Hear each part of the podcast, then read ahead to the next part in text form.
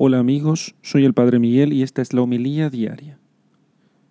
Lectura del Santo Evangelio según San Mateo capítulo 20 versículos 17 al 28.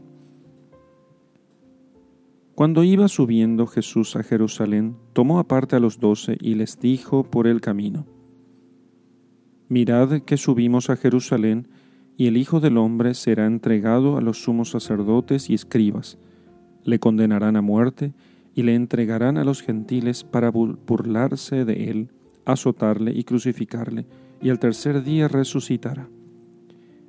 Entonces se le acercó la madre de los hijos de Zebedeo con sus hijos, y se postró como para pedirle algo. Él le dijo, ¿qué quieres? Dícele ella, Manda que estos dos hijos míos se sienten uno a tu derecha y otro a tu izquierda en tu reino. Replicó Jesús, No sabéis lo que pedís. ¿Podéis beber la copa que yo voy a beber? Dícenle, Sí, podemos. Jesús les dice, Mi copa sí la beberéis, pero sentarse a mi derecha o a mi izquierda no es cosa mía el concederlo, sino que es para quienes está preparado por mi Padre. Al oír esto, los otros diez se indignaron contra los dos hermanos, mas Jesús los llamó y dijo, Sabéis que los jefes de las naciones las dominan como señores absolutos, y los grandes las oprimen con su poder. No ha de ser así entre vosotros, sino que el que quiera llegar a ser grande entre vosotros será vuestro servidor, y el que quiera ser el primero entre vosotros será vuestro esclavo de la misma manera que el Hijo del Hombre no ha venido a ser servido, sino a servir y a dar su vida como rescate por muchos. Palabra del Señor. Gloria a ti, Señor Jesús. Queridos hermanos, Jesús habla por tercera vez a sus discípulos de su pasión y muerte y de su resurrección, y eso lo hace mientras están caminando rumbo a Jerusalén.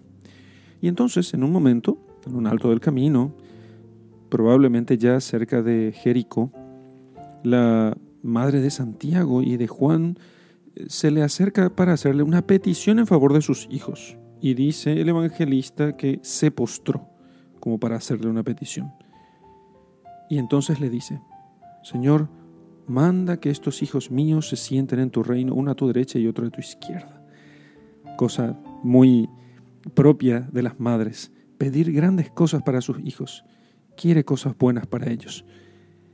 No hay que sorprenderse con esa petición de la, de la madre de, los, de, de Santiago y de Juan. Pero el Señor le responde a la mujer, bueno, no saben lo que piden. ¿Pueden ustedes beber el cáliz que yo he de beber?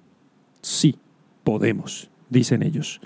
Bueno, entonces los dos hermanos no, no debieron entender mucho porque poco antes Jesús estaba hablando de su pasión.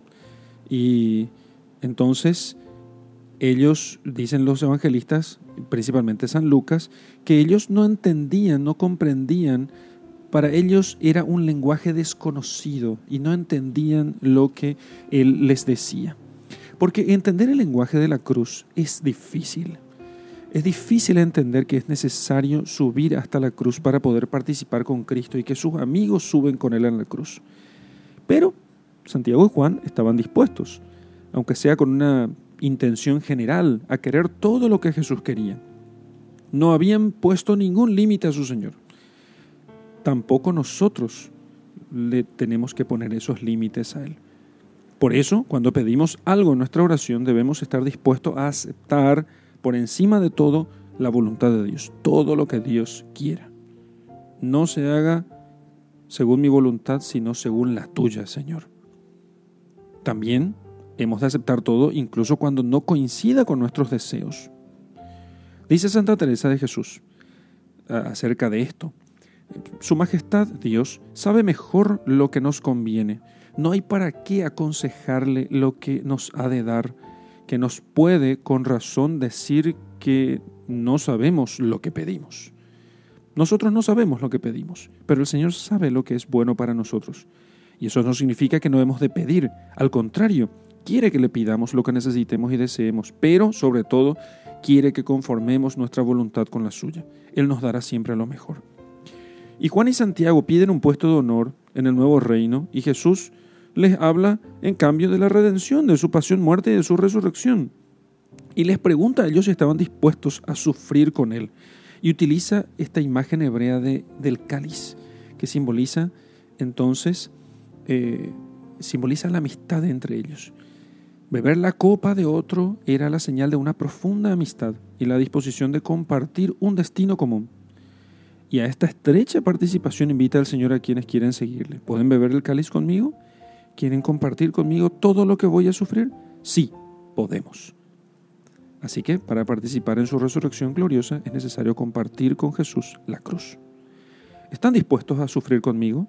¿Puede beber mi cáliz conmigo? Podemos, le respondieron aquellos apóstoles. También nosotros, digámosle al Señor, podemos. Quiero compartir tu cáliz. Quiero estar contigo, Señor. En el nombre del Padre, y del Hijo, y del Espíritu Santo. Amén.